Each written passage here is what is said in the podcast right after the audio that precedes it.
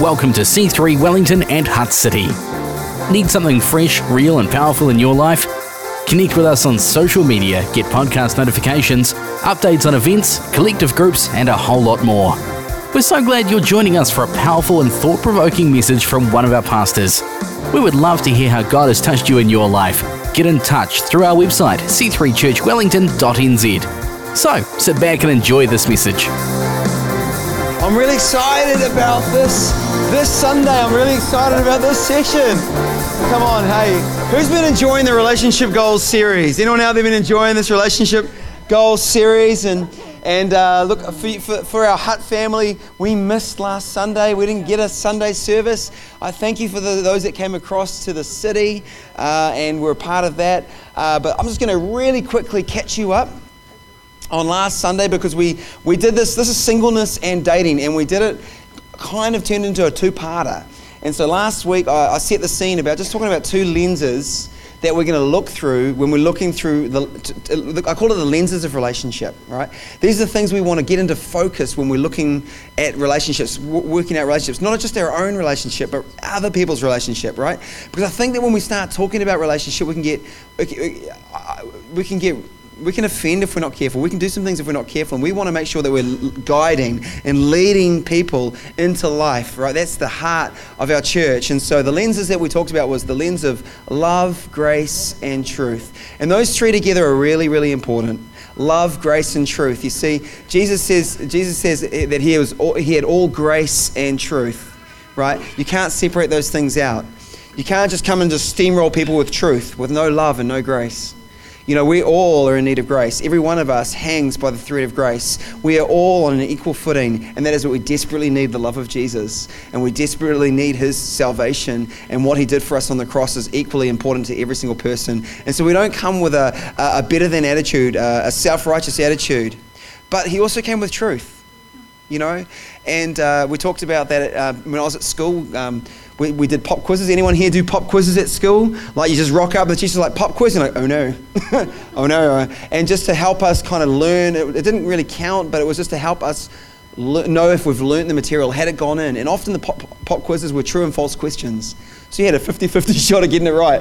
Uh, I'm, I'm thankful for 50 50 shots. But one statement, the statement was either true or false. Do you know what I'm saying? Like it was, there was one answer that was right and there was one answer that was not right.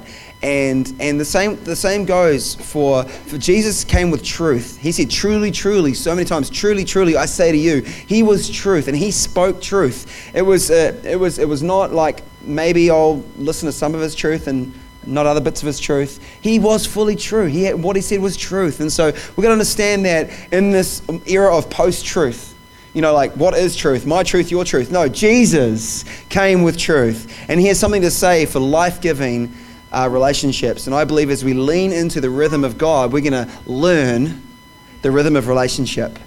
And so, love, grace, and truth, we want to look through that lens. And the other lens is covenant, that we've got to see through the lens of covenant.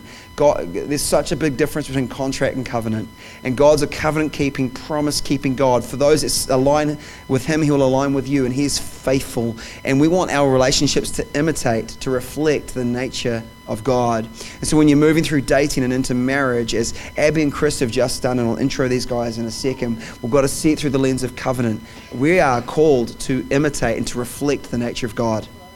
And our relationships ought to reflect that.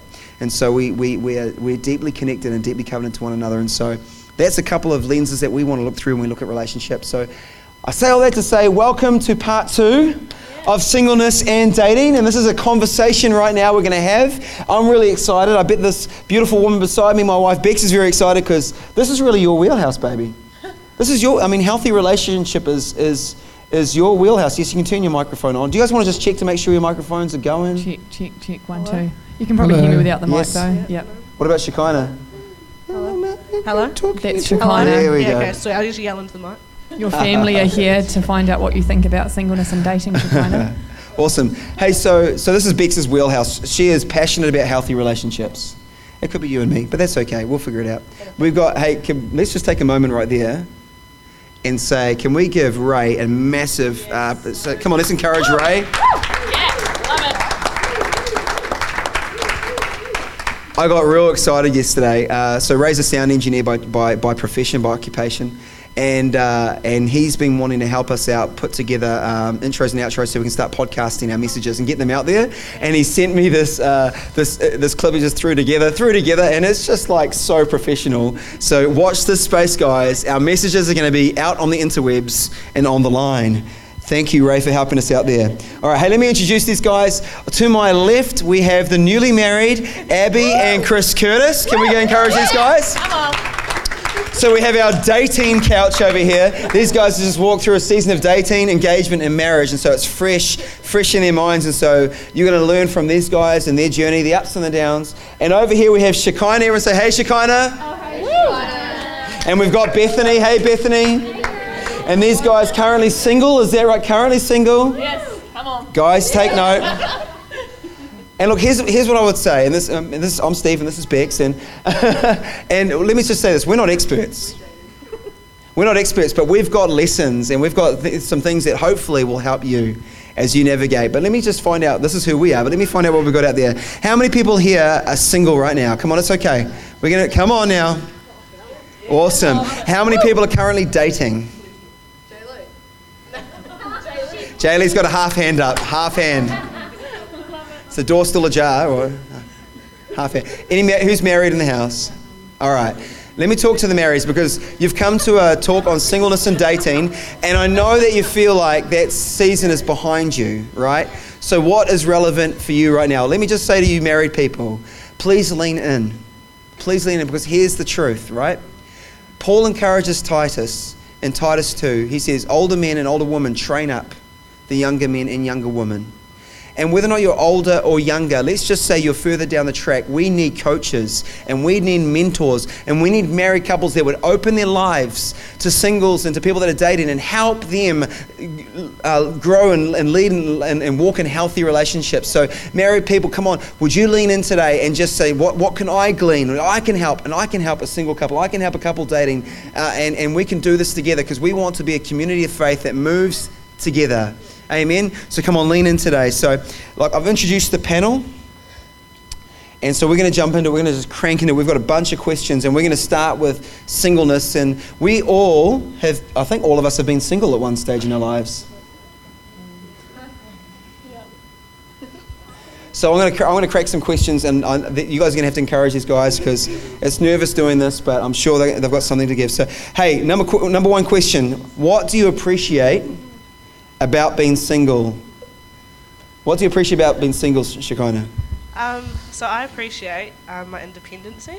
so like, um, someone like like want to hang, I'll be like, yeah, I'll just hang out with you. Like I have the ability to just do what I want when I want. I don't have to consult someone else and be like, hey, is it okay? Like I'm just like, yeah, I'll see you at like 12 a.m. It's all good. We'll go for a tramp or something. I don't know. A 12 a.m. tramp. Yeah. Yeah. but yeah, so like um, because I'm single, like in 2016, I was able to move to Australia uh, for six months, and I was able to pack my bags and go. So I just like my independency, Yeah. my freedom. Yeah. Awesome. How about you, Bethany? Yeah. So talk all of that. Yep, loving it. Um, I I wrote things down, so you'll see me looking here a lot. Um, so I love that I don't have to share things. That's very selfish, but I let's be honest, I really enjoy that. um, I also really enjoy going to the supermarket and getting the things that I want and having to not think about anyone else's dietary requirements. It's really great. Um, just keeping it real. Um, but I also really love things like um, the stuff that God's working on in my character. Um, he's allowing me to be more vulnerable because I am focused on me as a single person, what's happening in my world, and it doesn't have to correlate with anybody else's right now. And so he's doing a really deep work in me um, that is solely f- between him and me. Great. And it's it's beautiful, and I'm loving that. Um, and I'm learning my, a lot about myself in that process. Which, whenever I've been dating, I definitely have noticed that that for me has slowed down. And I'm sure there's a lot of tips around how you can continue to do that well um, when you are dating. But I am loving the fact that in this particular season of time, it's like a full immersion lesson about who I am in God. So that's fun. That's that's awesome, and I, without it being a a, a, um, a scandalous question, because you know now that you're ma- not scandalous, but now that you're married, now that you're married, saying what do you enjoy about being single can often seem kind of like you know destabilizing a marriage. But now, honestly, but seriously, now that you've moved through, um, now that you've moved through dating and marriage, you've now got a perspective of what singleness was. You know, like you know, I think we can take seasons for granted. Do you know what I mean? So all of you, like, I just need to find that person and get married. Um, can you maybe speak to how now looking back, man? What's so great about embracing singleness in that season?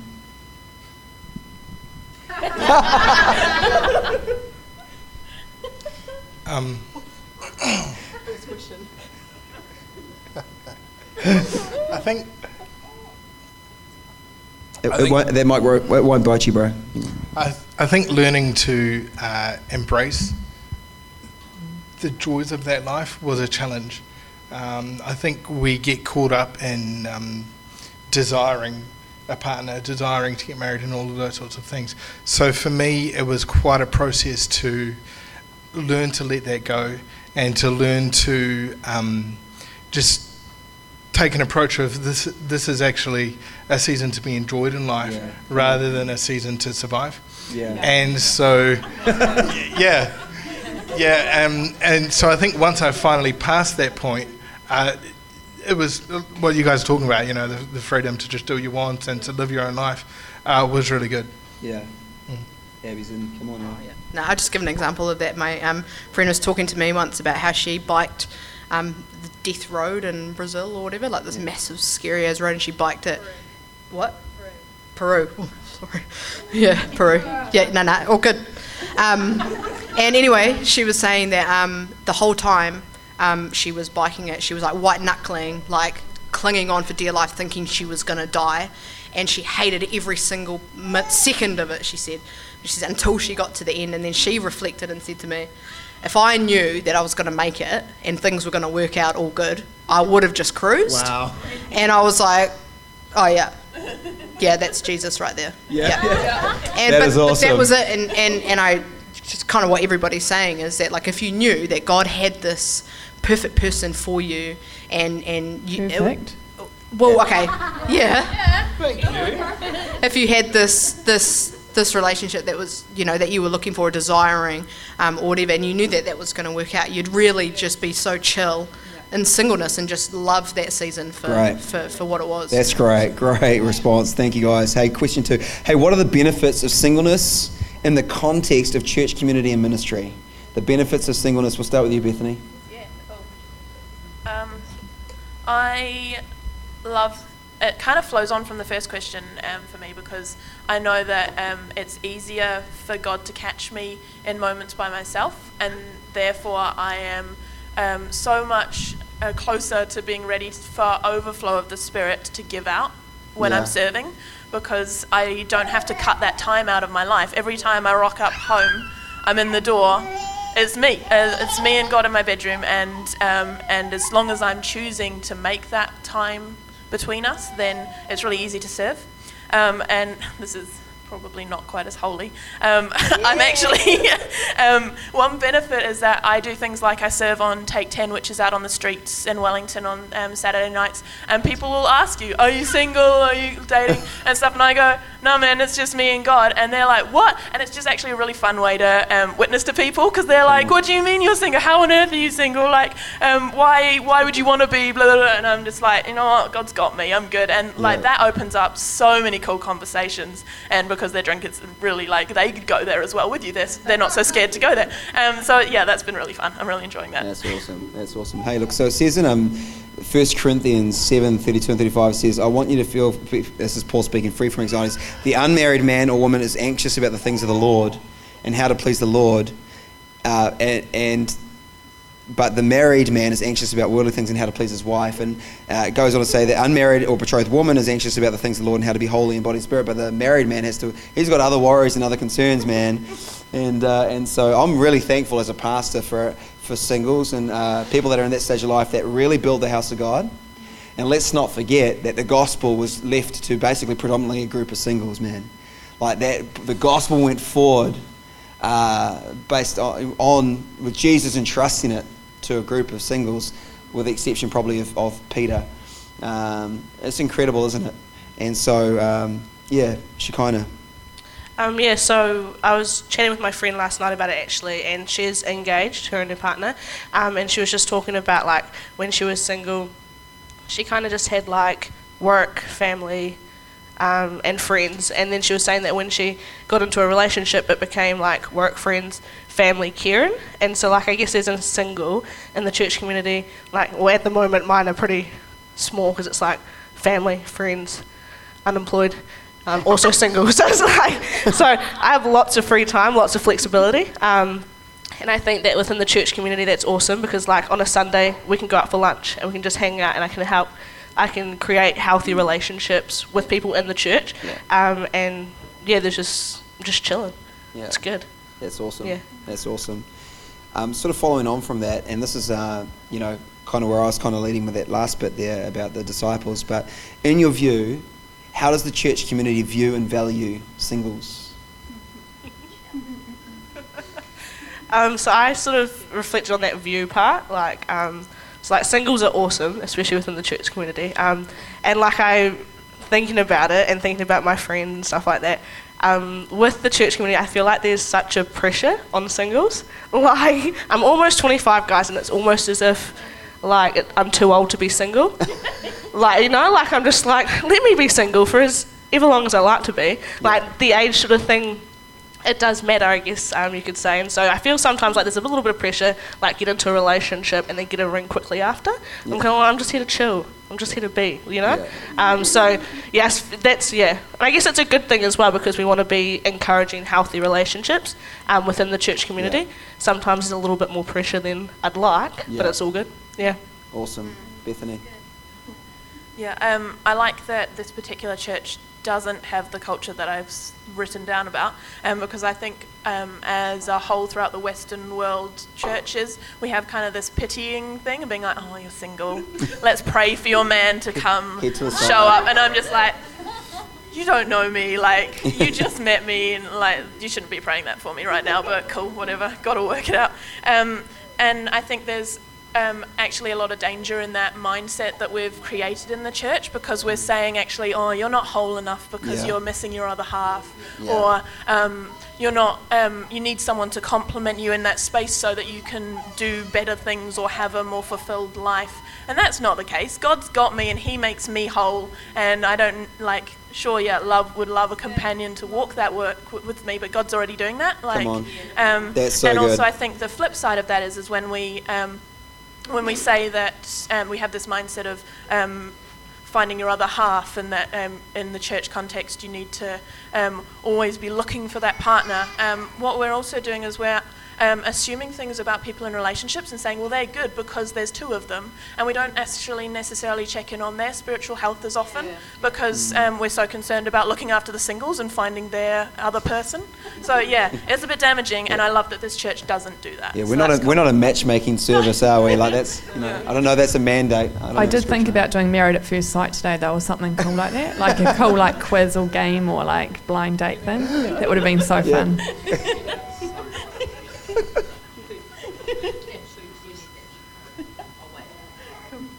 That's awesome. That's so Um, good. Can I just quickly say something to that? Um, because it's not really a view or a value, but it's my opinion, I guess, um, about singles. I think the downfall in churches can be that we think singles have all this time, and um, and that's probably where sometimes we can be a little bit bad. Is like, well, you're single. Like, we're married with five kids. Like, you're single. You've got all the time in the world, but we've all got the same amount of time. But I think there can be pressure on singles, and also we've got such varying degrees of single. So we've got like the uni student, we've got the empty nester, we've got like separated, divorced Yeah, people. that's right. We've got older people that are single. Um, like so, there's so this is quite a. There's so many stages of singleness That's in our church right now. Yeah. Um, so I don't really know. It's not really helpful that I'm saying that. But what I'm saying is I'm aware of that. That it's not just the 20 something year olds that we are like you need a husband or a wife because I don't think you need a husband or a wife. Marriage is awesome, but I don't think that. But I think sometimes we can think they've got more time, or like you know they can do it Yeah, because they're single because That's they've right. got no one else to answer. They can just say yes. So that can be a little bit bad for me to think that. Um, so yeah, so that's just my That's awesome. five cents worth on that question. So good. Hey, challenges facing Christian singles. What are some of the challenges facing Christian singles? Who wants to kick us off with that one? Thanks, Shekinah. We wrote a list, guys. There's a lot of challenges. Um, so, um, so, like before, the pressure of needing to get a husband as soon as possible, that can sometimes be a challenge for singles. Um, also, sometimes the whole not enough options thing, like within, like, you, have you ever heard a Christian single be like, oh, there's no one in my church. I can't date anyone in my church. There's only like two guys. You're one person. Like, you know, like, there's, like, there's just not enough options supposedly for singles. There's a lot of single people out there, guys. All right. I mean, I think also like very high and unrealistic expectations of each other. Yeah. Like um and like when we go to talk about the dating one, it'd be awesome to talk about the non-negotiables and like that sort of stuff and future partners. But I think sometimes we're like they must have this and this. Like sometimes I like no joke. I've seen some people's lists. Okay, and there's 30 things on that list. And I'm like, kidding me? They haven't laughed. But yeah, people have unrealistic expectations of each other. Um, and I think also like another one for singles, especially Christians, is like because of what social media portrays and like what um, worldly relationships um, portray as well. Sometimes it's I think a challenge to actually choose a committed relationship over something temporary or something that's just right there in front of you. Um, and you can just take that and get maybe second or third best. Whereas if you just waited, um, it's a challenge to actually wait um, for that commitment. Yeah. yeah. For sure. I mean, that was good. That was awesome. Um, I'll just go through mine, add on. Some of them will overlap. Um, I reckon loneliness is a big challenge, Loneliness, and we yeah. don't really know how to talk about it. Um, I think um, it also makes you doubt your self worth sometimes. Mm. Um, why am I still single? I think we all have those moments at some Yeah, point, not true, just me, yeah. right? um, and then for like you kind of get desperate around it and trying to speed up that time. When yeah, that's right. Because loneliness can actually ch- can ch- can trigger that, uh, you know, pushing into things that maybe you shouldn't, to kind of, you know, avoid being feeling lonely, Yeah, right? definitely. You just want to stop that feeling. Um, yeah, it's not always the best choice. Um, I think lust also, you just, yep, we don't talk about that one either. We don't know how to talk about that, Yeah. and it's not just a guy problem, it's No. a girl problem, and we don't know how to talk about it. Um, and um, I definitely think that um, what Shekinah touched on, the kind of reconciling what the world's expectations are with you, and then being like, like, does this mean that I should be kind of following that path, or um, does that make me weird that I don't want to do that? All of that comes with it. Yeah. So those are the big challenges, I reckon. Yeah, absolutely. As, as, as we slip further and further away from, I guess, biblical morality, if you want to call it, as a nation, the pressure to stand in, uh, for holiness is, is, is, is really tough. I mean, uh, you do start to sort of kind of ostracize yourself in some ways from culture now standing with Jesus. And uh, I think no more pressure, no more than on the pressure on singles right now um, in that regard. And so as a church, man, we've got to create a, you know, an environment, a safety, a safe place for, to, to, to, to, to, know and to, to walk through some of these challenges that are loneliness, like you said, lust. These are, these are, these are, these are challenges we all face. Um, Chris talked about that just before, you know, just the, dealing with um, that season of singleness, and um, and we all face it. So I really I commend you um, for bringing that to the table, and that's an ongoing conversation we need to be having as a church. Um, have you want anything you want to add to that, honey? That were quite 13 questions. We'll carry on then. We'll move. We'll move. 11, 13. What are the pitfalls we should uh, avoid as Christian singles? I know we just talked about challenges, but what is the? So I- I'll put this here: that the enemy doesn't come dressed in a red jumpsuit wearing little horns. He comes dressed in everything we think we want. Chris Hodges said that. Um, so, what are the pitfalls we should avoid as Christian singles? Um, I just put one. I said, don't rush the wait. Wow. Um, yeah. Yeah, don't don't jump into anything that God hasn't put there for you. I have made that mistake way too many times to not now pass on that message. Do not rush that waiting time. Great. Yeah. He's in the waiting. Yeah, I think I'm the same. Don't rush the wait, but also like don't settle for something that less than what God's designed for you. Yeah. Like so often, like all my like a lot of my friends, a lot of people that I know, especially my age, um, they just settle. Um, Yeah. And God has great things um, ahead, and He has a great and awesome partner, healthy relationship for everyone. Um, so just don't settle for something that's temporary or less than what God's designed Great. um, and just hang out with people too, people. Like gather people around you, hang out with people, make friends. Like you don't have to be alone. You don't have to be isolated. Your friends will champion you and Yeah. build you. Yeah, Yeah, so that's what I'd say. that's great. I, I Can I- Yeah, oh. jump in, baby. Um, so I think one of the pitfalls um, is leading people on. Um, men are simple creatures. Men are so simple. I'm We're sorry. made, we're made from dirt, man. Don't expect too much, right? Men are so simple, and us girls can be like really naughty sometimes. Like it's really easy to lead people on, or give people the wrong impression, or make them think they're getting something that we're not willing to give. Um, and I've been there, done that.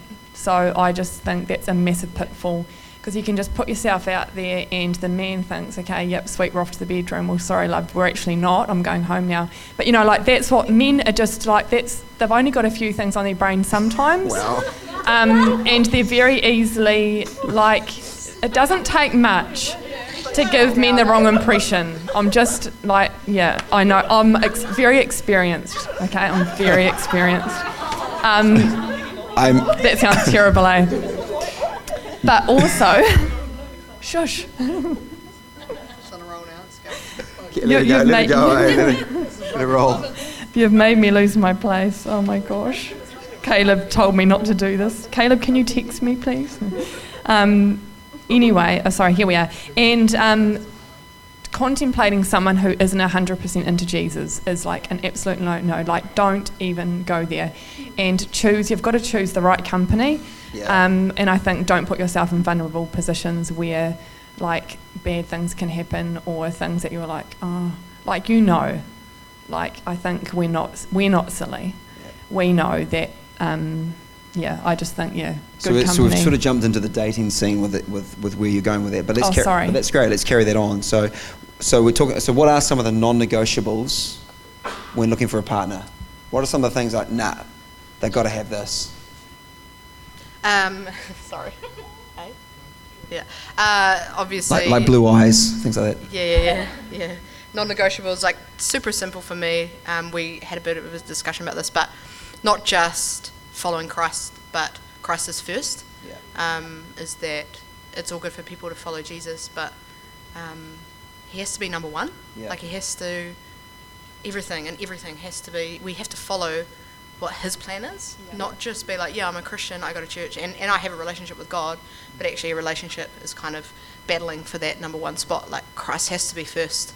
Um, That's also because I've, I've been getting to know Chris, um, and it's been a great journey of building a relationship, and we're still, you know, developing, right? We're getting to know one another, but it's one of those things that I've, I've been really grateful just to see your, as I've got to know you, just your genuine passion for God and, and your desire to, you know, that you're, you're a sincere and wholehearted person in that regard. And so, um, just share each other. It just kind of maybe could you share about some of those pointers for you where you kind of saw that? Like, did you watch that from a distance, or did you?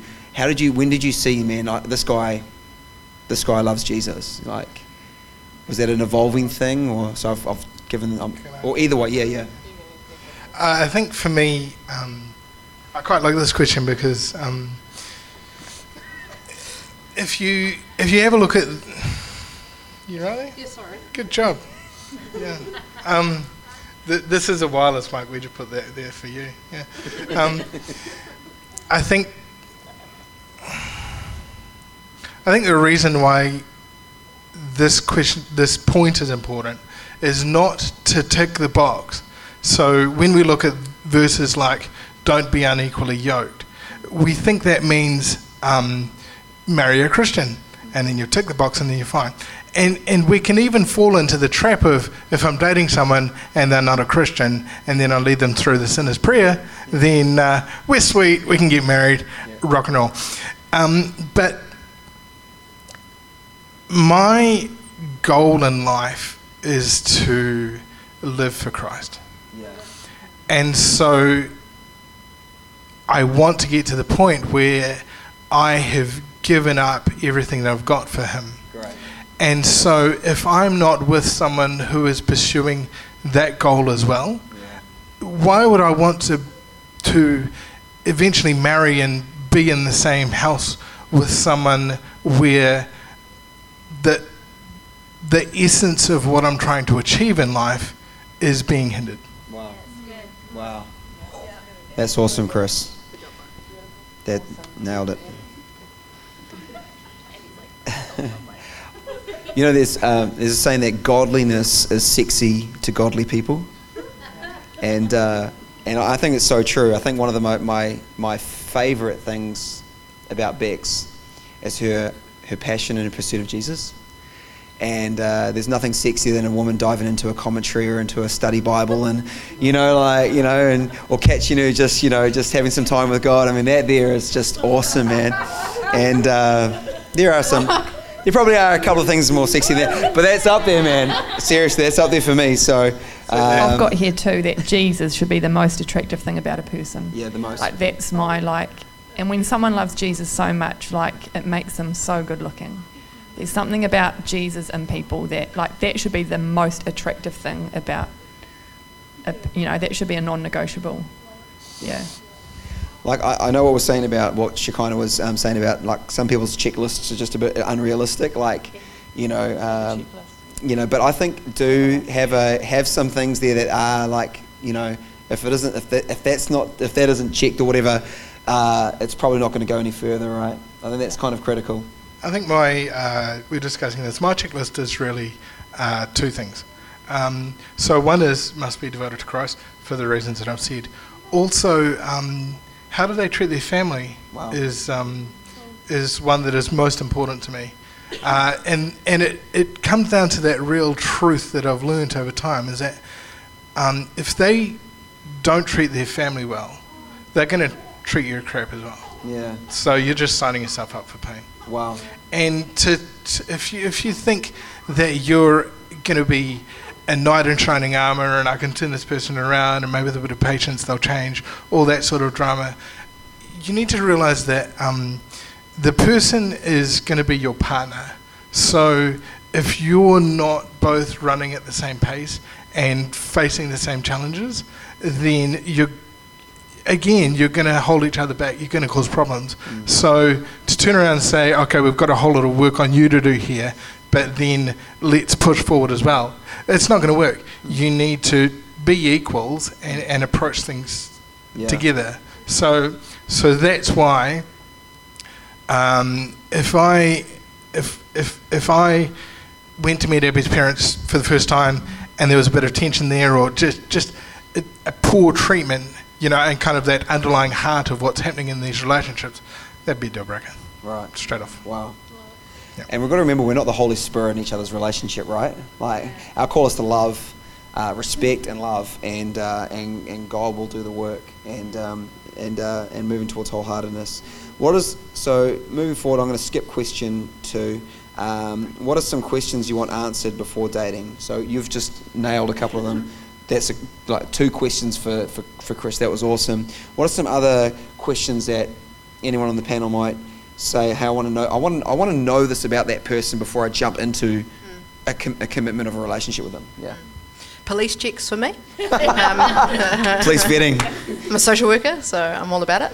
Um, nah, uh, kind of, kind of what Chris was talking about was really about family values. Um, and for me, a big one, um, which we didn't talk about about non-negotiables, negotiables, but things I want to know is um, what past relationships have been like, like for, around the around the issue of um, forgiveness and um, how they deal with Wow. forgiveness and unforgiveness. Um, for me, we had big conversations about that, about past relationships and, and what relationships were like going forward, um, because I, I felt like that was something that would really impact on our relationship.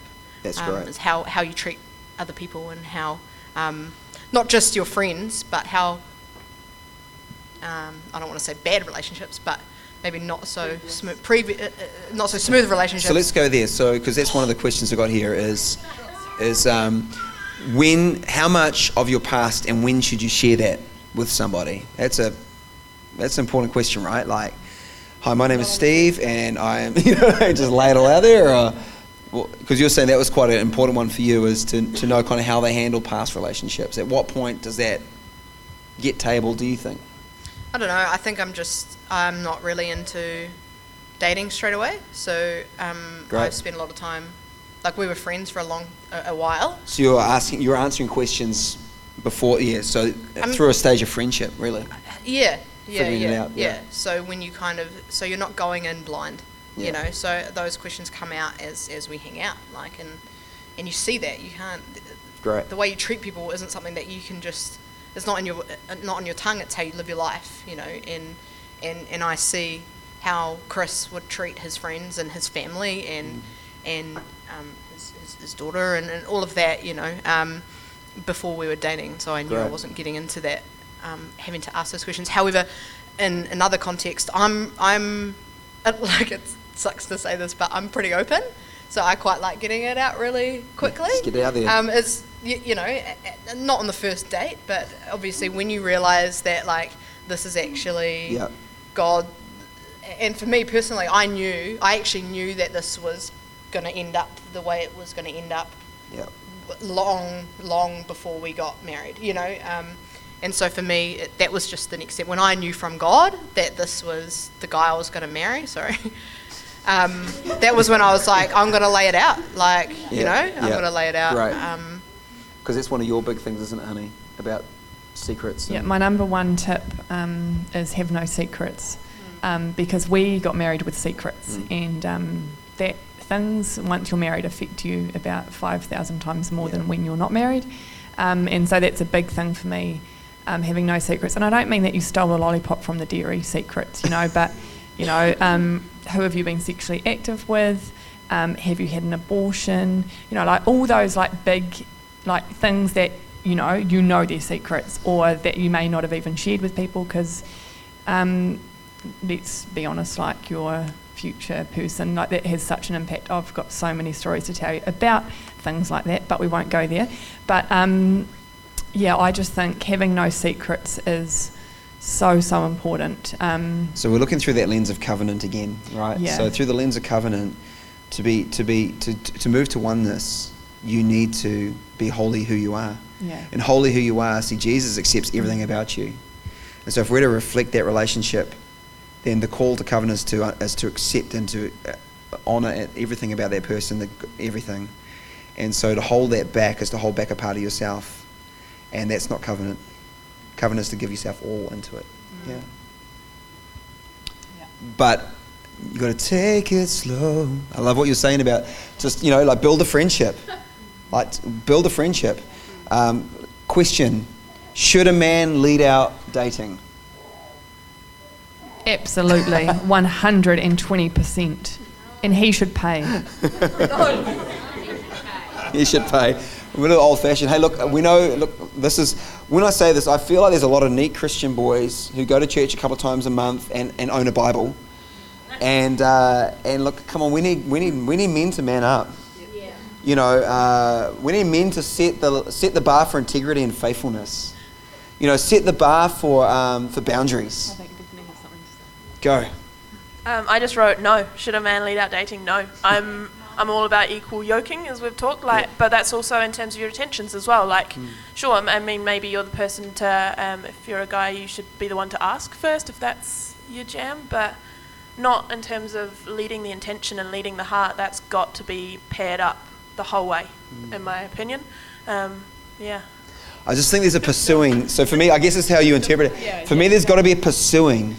Like a man is, I think, a man, I think God wired it for a man to pursue, and I think that too many guys just have lost the ability. Or I don't know. I just I don't know what it is to be honest. Put my finger on in culture, but that's kind of slipped away. What do you think, Mr. Curtis? I really like traditions, Yeah. uh, just for the sake of them. So for that, yeah, yeah, that's right. So for that reason alone, I would say a man should. Yeah. yeah. Cool. I, isn't this awesome? Yeah, there's, there's nothing to. i'm that, not meaning uh, like Yeah, I know. planning dates and stuff. Like No. often I'll plan a date night and then he'll plan a date night when we used to have date night. We don't really have them at the moment, but we're getting better. But when we were dating, um, so I don't mean like, you know, I'll organise date night as a surprise and he'll do that. So like that's a little bit, I guess, of. But I mean, I think personally that a man should pursue a woman. I don't think a woman should chase a man. If, if that's kind of the question, is how I took the question. But I kind of think that you should start how you intend to finish. Um, I'm pretty firm believer that, surprisingly probably, that Um, I'm a firm believer that a man should should lead a woman as as a wife, you know, going in and um, and so I think you run into challenges, um, and I certainly did of that tension when you're dating, Mm. to expect that possibly when you go into marriage that will change, Yeah. you know. Um, Because it does change. It, it does change. I mean, look, there's no headship in dating. Like you know, the Bible talks about headship. That does not apply to dating. You are not under some man's headship Yeah. when you're dating them. but when you when you move through to covenant, the Bible's very clear that there is a there is that headship, right? There, there- responsibility both ways. Um, yeah. So awesome. I love the fact that there's there's this is getting kicked around. Oh, I've got plenty to say. All right, let's carry on. Adv- advices, um, um, um, advice to stay sexually pure while dating. Big challenge question. Some advice. How do we do it? How do we stay sexually pure while dating? Go, baby. I want to be real funny and naughty. I'm like so naughty when it comes to this stuff. Keep your legs crossed. Yeah. Oh, see, like that's naughty, eh? No, but um, I have got um, I've got some advice. Okay, I was not good in this area, so my advice isn't necessarily what I did, but it's what I knew I should have done. So um, yeah. So don't be alone. As in, you can be alone in a cafe because you know you're not going to have you know sex in the cafe. Um, I'm real, sorry, I'm real honest and maybe too real, sorry about that. But you know what I mean? Like, don't be alone. Don't park up in dark places, in alleyways. Don't go to each other's bedrooms. Yeah. Um, yeah, honestly, bedrooms should just become an off limits place, yeah. right? And even going to each other's houses if you are boarding or flatting with people that you're not like accountable to. So if you're like in just like some secular flat or an apartment by yourself or whatever, don't I wouldn't even go to each other's houses because you know, it gets to 11 o'clock, 12 o'clock, 1 o'clock, 2 o'clock, 3 o'clock. Oh, yeah, one of us should probably go home. And pretty much you've already stayed the night. So that's like, for me, that would be like some advice I'd give. And um, yeah, know the physical action that is the trigger to the next action. Um, yeah, and set boundaries and share it with someone so they can check in and see how you're going. Because it's blimmin' difficult. Um, we didn't do it very well, um, but we had moments of doing it very well. Um, but if you want to know our life story, just hit us up after this. Um, but yeah, I just think it's a very, very difficult thing to navigate. Um, and the more that you discuss it before, you know, because my mum always said kissing leads to sex. And it's kind of true. But, you know, so you've got to know the things that, you know, Yeah, and know some each people are physical touch people and some people aren't. And yeah, so yeah. Yeah, we could talk about this like all day. But yeah, what do you guys want to say about this? I, I like what you say about boundaries. Um, my advice would be um, find out what each other's boundaries are and stick to the more conservative one. Yeah. Uh, and the reason I say that is because if you don't, then you end up in a position where uh, you don't feel like you've done anything wrong because you're okay with it. But once your partner is now in a position where they're feeling like they've compromised themselves, then they're in a much slipperier slope. That's right. Um, this this might seem like a, a weird way of anal- analogy, but I, I did a bit of marathon training or running training for a marathon, and I made a decision that if if I'm gonna every distance that was in my training calendar, I'm gonna run it. I'm not gonna walk. I'm gonna run it. Even if I have to run slowly, I'm gonna run it, and I'm not gonna. I'm always gonna do the distance.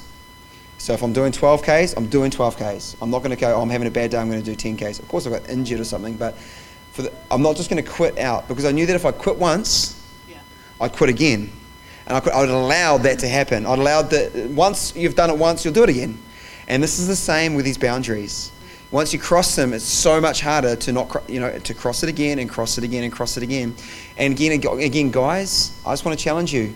You know, lead out the boundaries you know, your integrity and your faithfulness is on the line.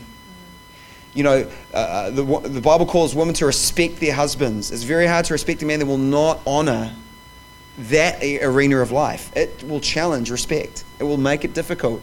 And, it, and so I really want to uh, challenge guys, you know, even, even now, make a clean slate. You know what? Let's talk about it. Let's talk about the boundaries. And let's go, you know what? I'm going to I'm to guard the gate on this.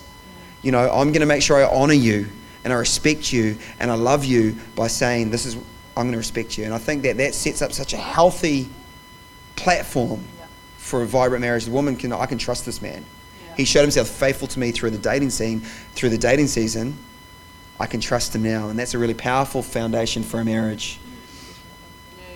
Right.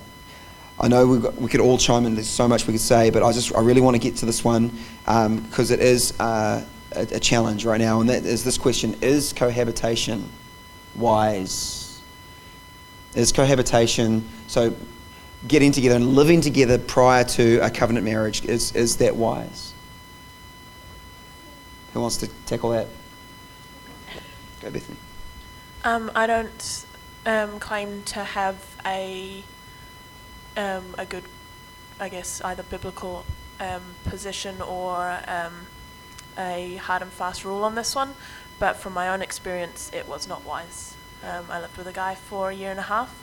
Great guy, still friends, but bad choice.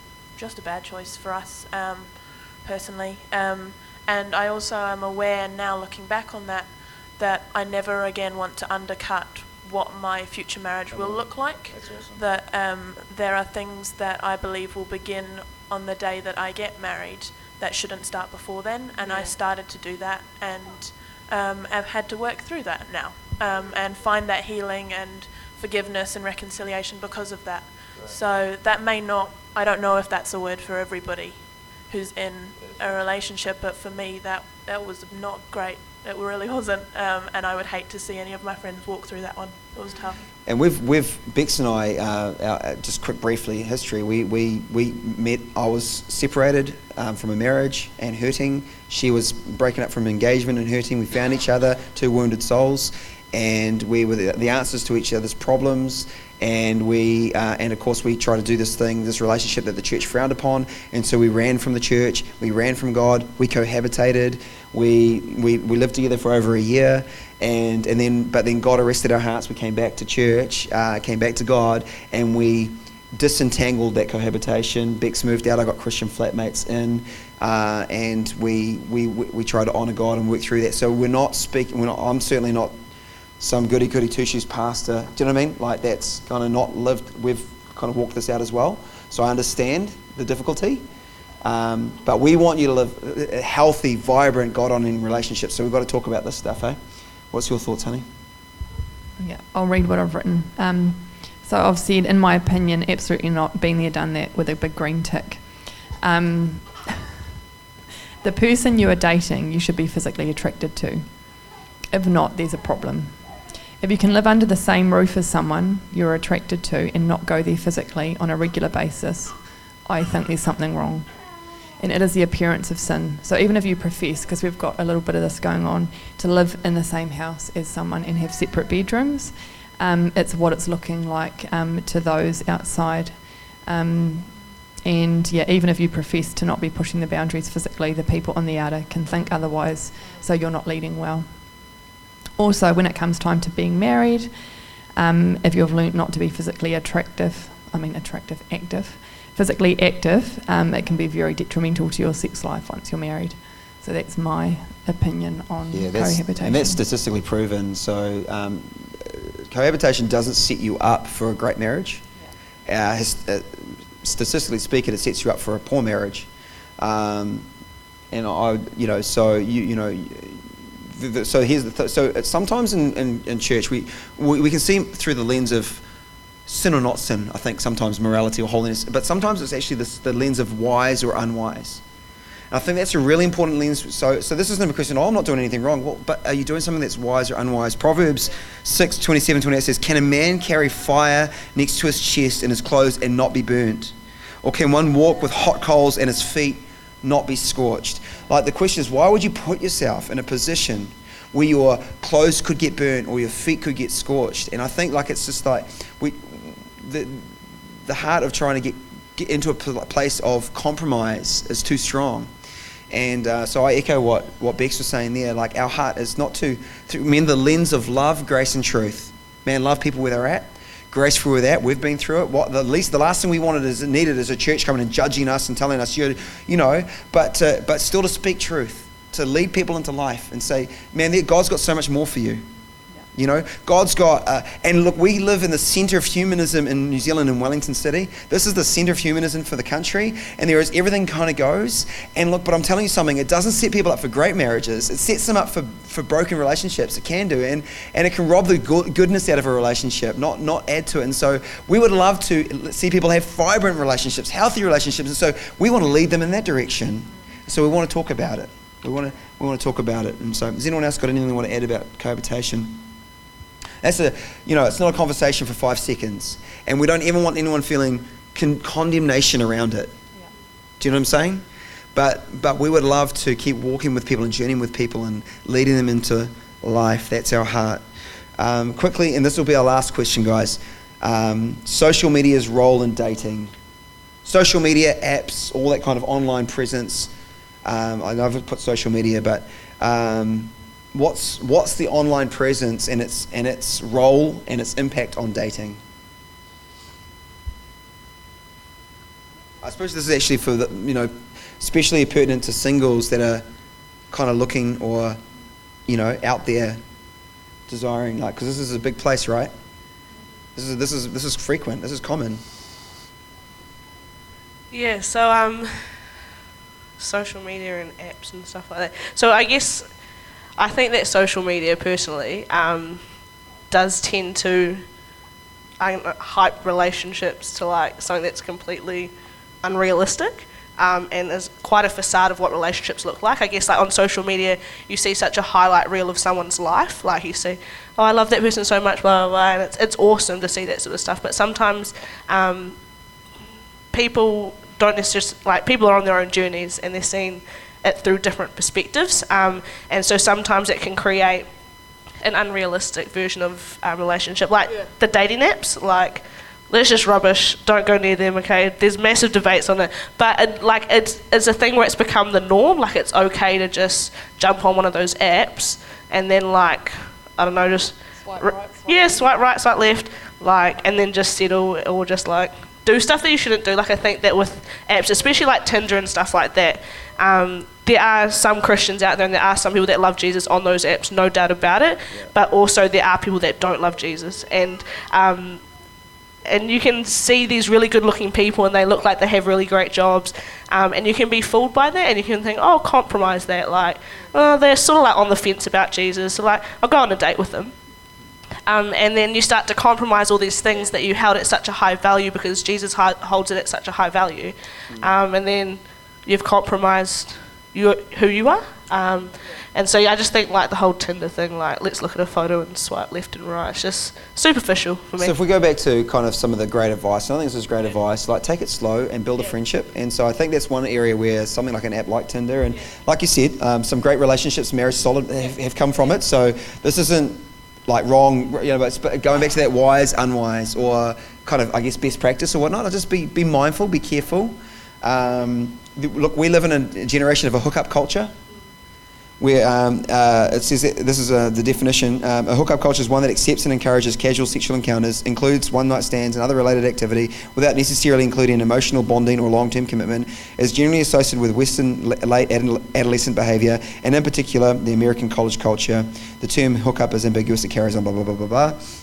But it has been called non-relational non-relationship sex or sex without dating, and apps like Tinder feed this culture. And so you got to. I'm just like want to guard my, the guys and the girls. Like I want to guard you. You know, I want to protect. You know, as my as a father. You know, I've got one daughter. Thank you, Jesus. Uh, I've got one daughter. you know, I've got six. I've got four, five boys and one daughter. But you know, guard. I mean, I want to guard her heart. You know, and um, and so I just want to be just be really wise and be really cautious of these environments. You know, um, in 2017, Texas Tech Department of Communication Studies conducted a study to see how infidelity was connected to the Tinder app. The experience was conducted on 550 students from unnamed Southwestern University. The students um, first gave the demographic and then answered questions around Tinder's link to infidelity. The results show that more than half reported having seen somebody on Tinder who they knew was in an exclusive relationship.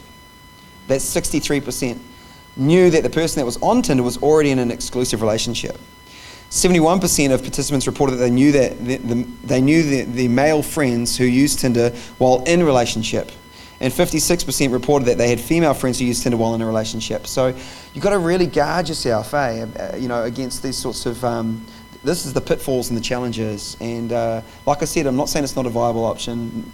I'm like, you know, I'm not sitting here slamming, but I'm saying be guarded and be careful and take it slow, build yeah, friendship. And I think, yeah, if you are like swiping right and like getting that match or however it works, um, because the question is like, where do I meet someone? Like Yeah, seriously, when you've got like two single males in your church, like, and maybe they're not like your cup of tea, but like, where do you meet someone? And so, I think I'm really torn with this Tinder thing, and because I'm like, what do you do? Do you go to the pub? Do you go on Tinder? Like seriously, like that's there's not. I mean, you could go Tenpin bowling, but you know, there's like not a lot of options. but God's got it.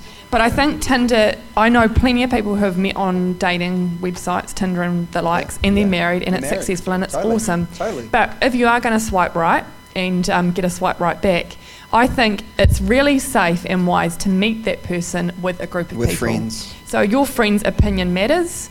Um, so take close friends with you um, and hang out in groups Yeah. and don't. I don't know how much information you put on those things, but like, don't put too much information out there. Um, and yeah, I don't think. Yeah. You. Sorry, I don't think you can just see that in in isolation. If it was just if it was just you were going on on Tinder or whatever, um, I think there's good and pros and cons in both, right? But I think in, in terms of tips and stuff, not that. Anyway, um, I would put um, have a lot of things in place um, to go alongside those things. So um, for me, she kind of talked a little bit about it before. Um, it's this whole idea of um, isolation and Loneliness, compromise.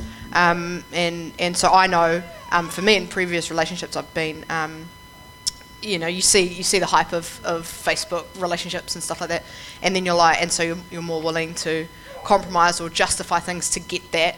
Um, I often think that's that is at more risk when you're more isolated and you don't have a good group of friends around you. Um, also, I just want to um, play up a little bit um, relationships with like your leaders um, and and people that speak into your life.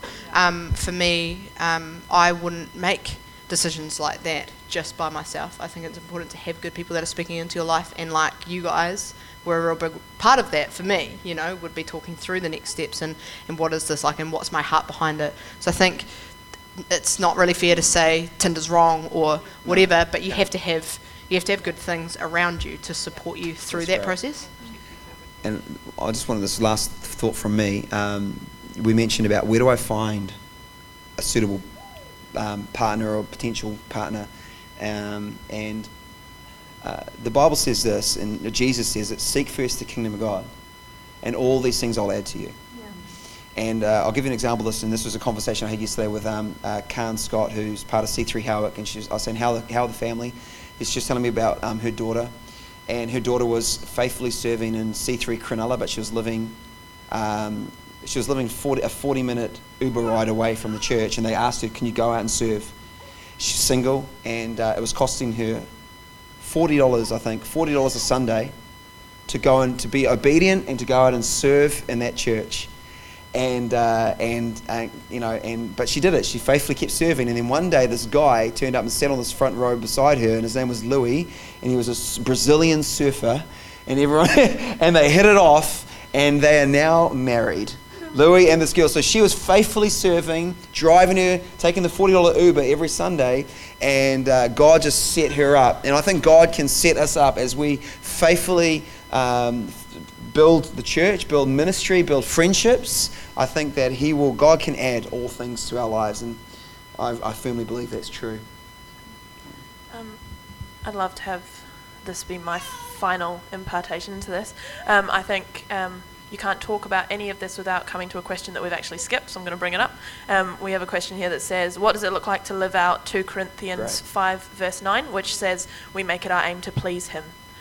Um, and that verse is so relevant to every single season we're in, where we make it our aim to please Him. Yeah. And that whole chapter is talking about how our hearts should desire heaven more than earth. Wow. And I think that is so important. It doesn't matter if you're married, if you're single, if you're dating, if you're whatever. If my heart is ready to please Him, then I know that I am witnessing in every situation I'm in. I know that I am um, in the right space, and that's really um, the call on my heart at the moment: is Am I pleasing Him today? Am I making it my aim to do that? Um, and then I found when the times that I'm dating, I actually, um, it's been really great because I'm now really enjoying that time. I've ended up preaching to the guys that I've ended up meeting with um, and then praying for them. The next Sunday, I'm interceding for that guy, and it's kept that relationship really holy. And it's meant that, uh, like, I, I haven't um, kept those relationships going. That hasn't eventuated into anything, but I'm actually really proud of myself for um, doing that well Right. because I, I came in with the intention of going, God, I am doing this part of my life intentionally, and I want to honor you in it, and I want to honor the person that you've put before me in that because they're God's creation too, whether or not they know it. They're God's creation, so if I'm I I can't help but tell them about God because my heart's already in love with someone else, Yeah. and He's my God and He's my King, and yeah, everything else, married, single, dating, has got to come underneath that banner. Yeah. Awesome, awesome. Can we give these guys a round of applause? And uh, I know it's been a, it's been a long service. I appreciate your patience, and I hope that something today was was helpful. Uh, that there was something that um, that you know you can take from this, and uh, and it will be beneficial. Um, I'm going to close in prayer, and then hey, we'll get the coffee and tea going, and we'll uh, have a time of hanging out. Thank you, Jesus, Father God. I thank you right now that um, that you know no one walks through this life um, perfectly in relationships. You know, we all carry relationship wounds. We all have made mistakes in relationships, you know, and uh, God, I thank you for your grace and your love. I thank you that you love us before we chose you, you chose us. You know, uh, as the saying goes, warts and all, you love us. So, God, right now I just cover the conversation with grace, with your love, knowing that there's nothing that we've done or that we could, have, that we could do that would separate us from your love or disappoint you. But, Father, I pray for a healing move the Holy Spirit upon the hearts of your people that have got carrying wounds from relationships. I pray not for condemnation, which pushes people down and makes them feel small, but I pray for conviction, which says, No, come on, I want to lift you to life and lift you up out of. I want to lift you up out of the conviction of the Holy Spirit that leads to life. It's such a beautiful thing. God, I pray that over each one of our lives, that we would lead and uh, uh, and, and live in such beautiful and healthy relationships to your glory and your renown, and that may you shine through us as we do that. Father God, move us towards your heart. Keep journeying with us every day. God, bless this crew that have um, opened up and been vulnerable and shared their journey.